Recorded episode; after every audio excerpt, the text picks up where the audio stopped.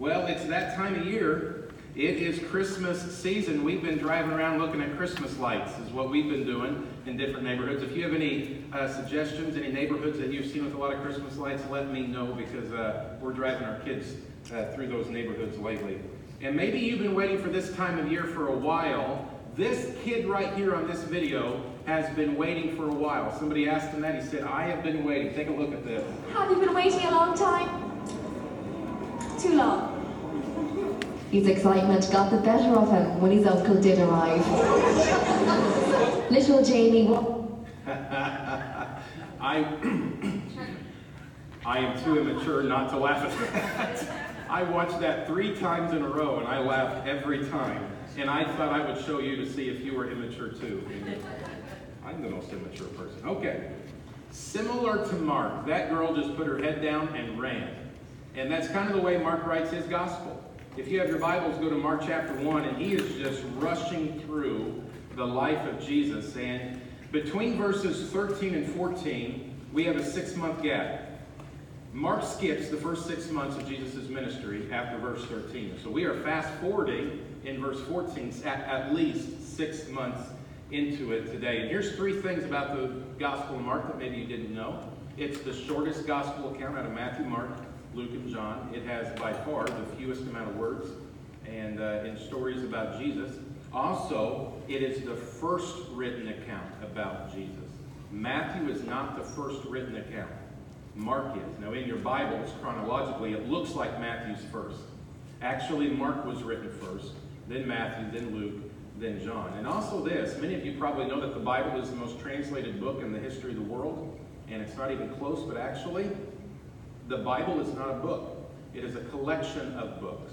Out of all the books in the Bible, Mark is the most translated book in the history of the world. And so sometimes when a nation gets the gets a translation into their own language for the first time, it is Mark that is the first one translated and written. Many countries, many languages only have the book of Mark. They don't have Matthew, Luke, John, Acts, Romans, 1 Corinthians, and so on. And so Mark itself is the most translated book, individual book, in the history of the world. And so today in Mark chapter 1, we're going to be going through verses 14 through 20. If you can imagine uh, being out on the ocean for a moment, and we're going to put our snorkeling gear on for a few minutes, and we're just going to cover the surface of this passage. But then at the end, we're going to put our scuba gear on and dive a little bit deeper. But beginning with verse 14, I'm going to read this verse from the Old King James Version. It says, Now after that, John was put in prison. And in Mark chapter 6, it's going to tell us about those events. But Jesus came into Galilee, and what was he doing? Preaching the gospel of the kingdom of God. Time out. Did you know that Jesus was a preacher? Did you know that? Jesus was a preacher. Now, I've heard all the jokes about preachers. You don't need to tell me any new jokes after the service. I've heard them all. Okay, I know preachers only work one day a week. I've heard that one, okay? You don't need to tell me after the service and break my heart again. And really, it's only one hour out of that one day a week. I've also heard this one after a particular church service. A little boy walks up to his preacher. He's shaking hands at the exit. And he walks up to his preacher and says, When I grow up, I'm going to give you all my money. And the preacher said, Why would you do that? Little boy said, My dad says you're the poorest preacher he's ever seen. And so I'm going to give you all my money. But Jesus was a preacher. He was not a miracle worker who sometimes preached. He was a preacher who sometimes performed miracles. That's what he did. There is a statistic over 30 times in the book of Matthew, Mark, and Luke, Jesus is preaching or commanding others to preach. Look at this verse in Mark chapter 1, verse 38, a little bit farther down your page in your Bible. Let us go somewhere else, Jesus says, to the nearby villages, so I can do what? So I can preach there also. And then catch this. That is why I have come to preach to all of the different villages. Jesus was preaching the gospel. He wasn't having a group discussion. And there's a time for a group discussion. And he wasn't having a two way conversation, though there's a time for that. He was having a one way Jesus up here talking. There's an audience, they're listening. He wasn't teaching, he was preaching. And you say, well, what's the difference in, in preaching and teaching? Preaching has an urgency behind it. It has an invitation. It has a decision. It's, it's hammering you with urgency. What was the urgent message that Jesus was preaching? Look at verse 15. It tells us. The time has come, he said. The kingdom of God has come near. And then he tells them to do two things repent and believe the good news. Repent is a word that means reverse course. Two words reverse course. What does repent mean, everybody? Reverse course. You're listening. I just want to make sure you're listening. Reverse course. You're going that way in your life. Now you're going that way in your life. And then he says believe. Believe is actually an action word. It's way more than intellectually believing. He says it goes from the head, but he wants it to go to the heart. This may be the most important 18 inches of your life. It's not whether you believe that Jesus is the Son of God, it's whether you believe that Jesus is the Son of God. And not only does Jesus want it to go from your head to your heart, but he wants it to go to your hands. Head, heart, hands. Head, heart, hands. Head, heart, hands. Would you do that with me for a moment? Head, heart, hands. Head, heart, hands. By the way, we are designing our uh, future Bible studies to be taught in a head, heart, hands way. We did it last week in our Bible study last Sunday night for the first time. We went over the passage that we spoke on last week. What did it mean to your head? What did you learn? What did it mean to your heart? And then what do you do with it? It's, it's Christianity is way more than just head, and it even goes beyond the heart. It goes to what are you doing? We want this church to be a head, heart, hands church. Amen. I want to be a Christian. I want to be a husband. I want to be a father. That's not just a head. I just don't know things about fatherhood. I, I grab it in my heart and it goes out in my life. Head, heart, hands. And by the way, that's just fun to do, isn't it? Wasn't that kind of fun? I practiced it a long time to make sure I got it right this morning. Head, heart, hands. And then it goes on in verse 16. And one of the most fascinating promises that Jesus has ever given us. Jesus walked beside the Sea of Galilee. He saw Simon and his brother Andrew casting a net into the lake, for they were fishermen. Come follow me. Now watch this. And I will make you. What do you think Jesus makes you when you follow him? I would think he would make you more disciplined. I need more discipline. I would think, I, I tell you what, Jesus probably finishes this sentence with, Come follow me, and I will make you more ethical. I will make you behave better. I will make you sin less. I will make you smarter. You'll become a great Bible theologian. Jesus actually wrote the Bible, by the way. So if you follow him, you're going to become much smarter. Is that what Jesus says? Out of all the things that I would think he would say, I would think he would say some of those things. That's not what he says. What does he say? Come follow me, verse 17, and I will make you, everybody read it out loud, fishers of men. Come follow me, and I will make you fishers of men. You know there's two kinds of churches in China? There's an above ground church and an underground church. The underground church is an illegal church. If you get caught in an underground church, you will get minimally thrown into prison. Maximally, you will you you will be killed, and your family will be killed. Somewhere in between. An underground church has about 50 million members to it, at least that we know of, as if we know of all the members. But minimally, we know they have about 50 million members in the underground church. There's also an above ground church. An above ground church has a building. They shake hands. They sing songs. There's a speaker. They take communion. They pass the offering plates. Uh, they laugh together. They talk together. They pray together. There's an above ground church. But what's the difference between the above ground church and the underground church? The above ground church is sanctioned by the government, which means the government is listening to everything that they are saying. There is one thing that the above ground church cannot do that the underground church is doing. And that is this the above ground church is not allowed to evangelize, they cannot fish for men. They are not allowed to try to walk somebody into faith with Jesus Christ.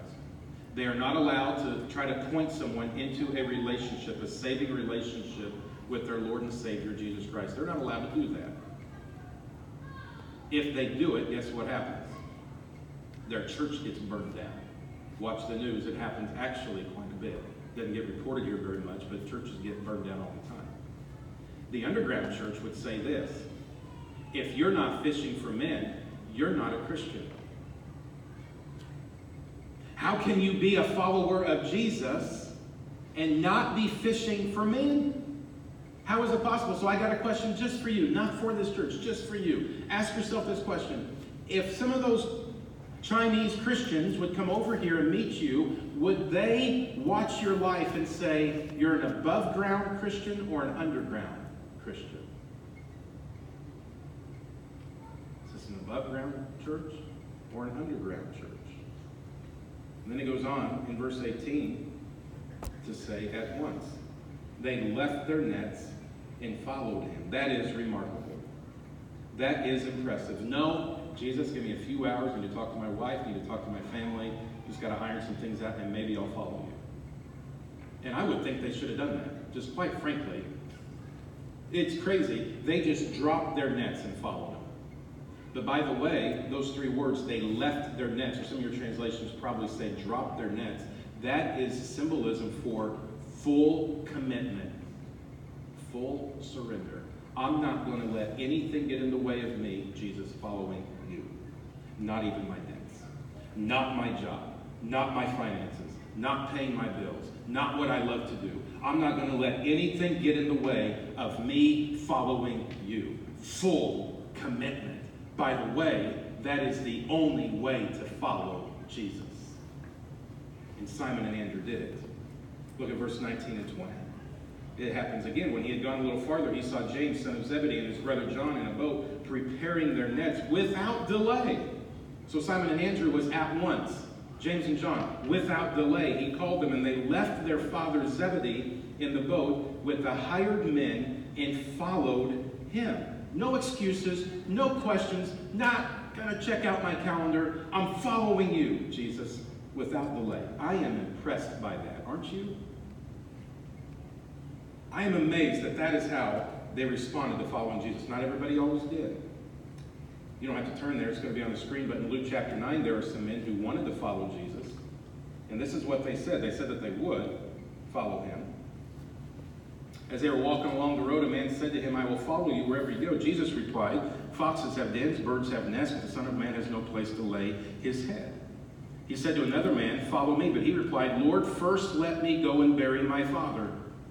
Jesus said to him, Let the dead bury their own dead, but you go and proclaim the kingdom of God. Still another said, I will follow you, Lord, but first let me go back and say goodbye to my family. Jesus replied, No one who puts a hand to the plow and looks back is fit for the service kingdom of God. But first, but first, I'll follow you, but first, I'll follow you, but I, I, I got to do this. I'll follow you except for when this gets in the way. I'll follow you unless these things happen in my life. And what Jesus do? He said, then you're not a follower of me.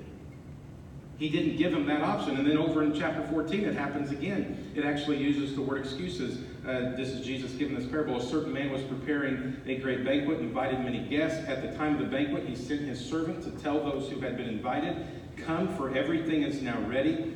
But they all alike began to make what? Excuses. The first said, I have just bought a field and I must go and see it. Please excuse me. Another said, I have just bought five yoke of oxen. I'm on my way to try them out. Please excuse me. And then this one's the funniest. Verse 20. Still another said, Hey, I just got married, dude. I can't come. Got other things going. The servant came back and reported this to the master. Then the owner of the house became angry and ordered a servant, Go out quickly into the streets and alleys of the town and bring in the poor, the crippled, the blind, and the lame. Sir, the servant said, What you ordered has been done, but there is still room.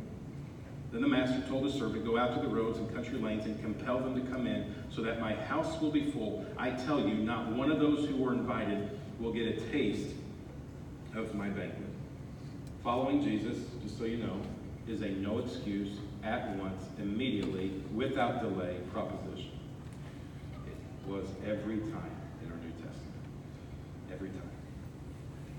So we've been snorkeling through this passage. Now let's put on our scuba gear for a second and dive a little bit deeper. I want to pull out three aspects of this story that have grabbed my heart. Number one, the historical aspect of this passage. We wouldn't know this today. We're 20 centuries removed from the first century. But I want to look at who Jesus picked Simon, Andrew, James, and John. Did you know to be a Jewish boy meant that you had to go through three levels of schooling? It would be similar to us as a bachelor's, a, match, uh, a master's, uh, bachelor's, master's, and doctorate. And they started when they were six. What did they do when they were six years old? They started to memorize the Torah. The Torah is Genesis, Exodus, Leviticus, Numbers, and Deuteronomy. They memorized it. I have a hard time reading Leviticus. They could have written Leviticus. Six years old. They're memorizing it. And then there's another level of schooling, then there's another level of schooling. Throughout those years of schooling, this is what would happen. If you weren't making the cut, if you weren't good enough, if you weren't first class, if you weren't cream of the crop, there'd be some instructor come up beside you and they say, hey, bud, you might want to start learning the trade of your father. You may want to start learning fishing if you know what I mean. You're not going to make it. Jesus comes along with Simon and Andrew and James and John, and what are they doing?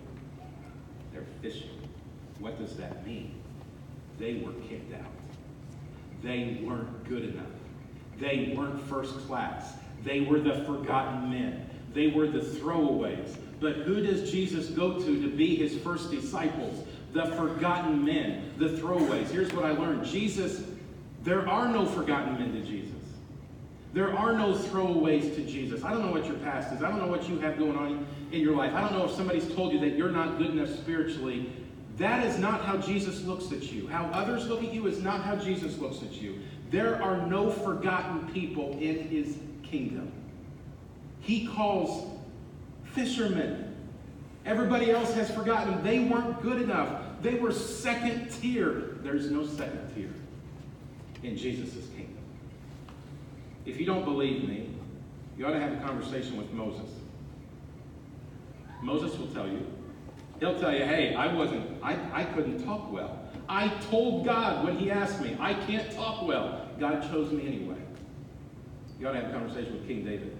Actually, have a conversation with Jesse, his dad. When Samuel went to look for a king, he went to Jesse, Can you show me your boys? He went in order to show him his boys. He said, Those aren't the kings. Do you have any other boys? Jesse said, Ah, actually, yeah. One out in the field, but you don't want to talk to him. He's too young. He's too little. He's a shepherd boy. He doesn't qualify. Who does he end up picking? King David. I don't care what others say about you. God has his eye on you. God looks at the heart. Man looks at the outward appearance. It's actually what was said about King David. The historical aspect has grabbed me this week. Number two, the personal aspect. Now, we envision the Sea of Galilee. There's Simon, Andrew, James, and John. They're fishing. Jesus walks up to them and, Do you want to follow me? That's not how it went down. At the Sea of Galilee at that time, there would have been hundreds of fishermen, if not thousands of fishermen out there. There's a huge crowd of fishermen. And I am amazed that Jesus didn't do what so many of us preachers do and walk up on some stone on his stage and say, Hey, announcement. If anybody wants to follow me, come on, I'm, I'm going. anybody, anybody, everybody. He didn't do that. He didn't have a sign up sheet at the end of the service. Sign up back there if you want to follow me. What did he do? Personally, he went to Simon. Hey, through the crowd. He, would have had a fight through the crowd. He picked out Simon and said, Will you follow me? Andrew, follow me. He's done the same to you. Can't you feel that? I mean, can't you feel it? At some point in your life, God's tapped you on the shoulder. God's nudged your heart. He's pulled on your soul. You know He's calling you. You know it. It's personal. I think back to the first time he did it to me. Do you know when the day was? It was this day, December 2nd. Today's December 2nd. Today is my spiritual birthday. I was baptized on December 2nd, 1990. And I remember when he when he tapped on my shoulder, it was personal. He was calling me out. And he's called me out multiple times in my life. He's going to call you out. Maybe he's calling you out today. But I am amazed that this is a personal invitation from Jesus. If you've ever said, Jesus, uh, said yes to Jesus, you know that. You know it's personal. And number three, we have the histor- historical aspect, we have the personal aspect, and we have the immediate aspect without delay at once. Now, I'm, I'm going to tell you about my study this week. I disagreed with Simon, Andrew, James, and John. Dude, you got to go home, you got to sleep on it. I mean, okay, it's Jesus, so say you're praying about it, right? That's what we say. I'll pray about it. You got to make a list of pros and cons. That's, that's how we make decisions. I don't even agree with Simon, Andrew, James, and John and how they made it. Actually, James and John, if you look at the passage, they left their dad there with the nets. Hey, let me finish my job today, then I'll go follow you. It's a little disrespectful to leave my dad like this, isn't it? At once. So, when I was studying this, I struggled right here. I didn't even agree. And then it hit me. Well, first of all, it hit me Jesus is smarter than me. That's a good place to start. Number two, it's like they just pulled the band-aid. You know what I'm talking about? To follow Jesus, at some point, you just have to, you just do it. You just pull the band-aid. You, you, you take the leap. And then it hit me, maybe, maybe that's the only way to follow Jesus. Uh, there's guys who's been preaching 40 or 50 years. I've only been preaching 18 years, but I, I got to tell you, 18 years, the people who have come to me and said, someday I will commit, someday I will say yes, someday I will surrender, 99% of them never do. They never do. You don't back your way into following Jesus. You don't accidentally one day wake up and say, ah, it finally happened. I'm following Jesus. I'm just telling you, at some point you have to pull the band-aid. You have to take the jump. You have to take the radical leap of faith and say, you know what? I'm in. I'm all in. I am going to be a follower of you. So I got a question as we close. And this is just an honest question for you. Do you think those four men, just curious, do you think those four men, by saying yes to Jesus, do you think they knew what their journey was going to be like the next three years or the next 20 years? Do you think they knew what they were saying yes to? Not on your life. It would be similar to grabbing a seven-year-old girl and asking her, will you please write an essay on how your life is going to turn out? Can you write an essay on how, how your life is going to be? And then 80 years later, asking that same woman, can you write an essay on how your life turned out? You think those two essays are going to be the same? She has no idea how her life is going to be. And when you said yes to Jesus, you had no idea what you were getting into. They didn't either. And I got to tell you, sometimes it feels like you're walking down a dead-end street, doesn't it? There's mountaintops, but there's valleys.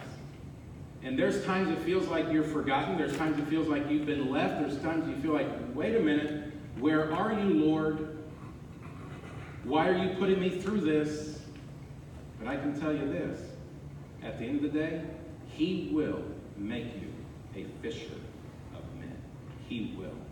Did He to Simon, Andrew, James, and John? Did He? Fast forward three and a half years. Acts chapter 4, they're fishing for men, and here's what it says. When the crowds and the authorities saw the courage of Simon, that's Simon, and John, same story, same guys, and realized that they were second tier, second class, they didn't pay. Those are the guys who we kicked out, right? Ordinary men. They were astonished and they took note that these men had been with who? They'd been followers of Jesus. God had turned them into fishermen. Jesus had done exactly what he said they would do.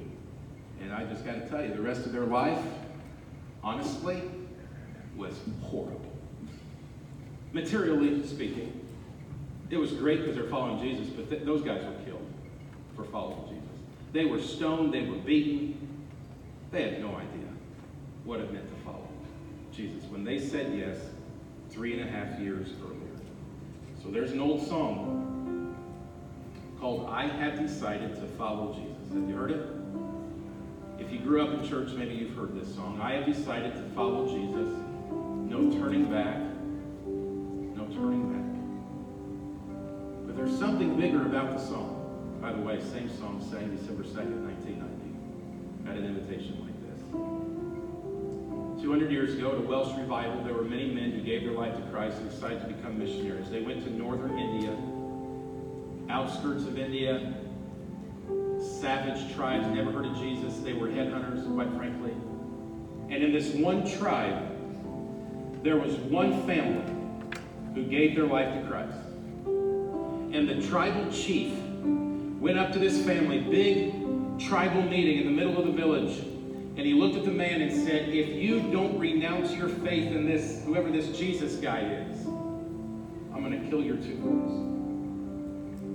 Man loved his two boys. But then he said, I have decided to follow Jesus. No turning back. No turning back. And the tribal chief gave the order, and the two guards pulled back their arrows and shot the two boys. And he looked at the man, if you don't renounce your faith, I am going to kill your wife in the same way. And the man loved his wife. And he looked around the tribe, is anybody going to help me? Nobody stood up. And he said, though none go with me, still I will follow. And with that, the tribal chief gave the order, and two guards pulled back their arrows and shot his wife. Then he looked at the man who had given his life to Christ, and he said, If you don't renounce your faith in Jesus, I will kill you. Knowing his world, his kids and his wife, is now behind him, he looked at the chief and said, The world behind me, the cross before me. No turning back. No turning back. He gave the guards the order,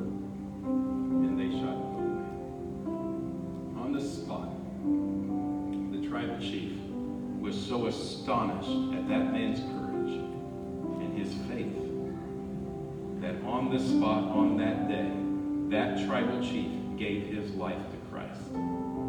And then the rest of the village did too.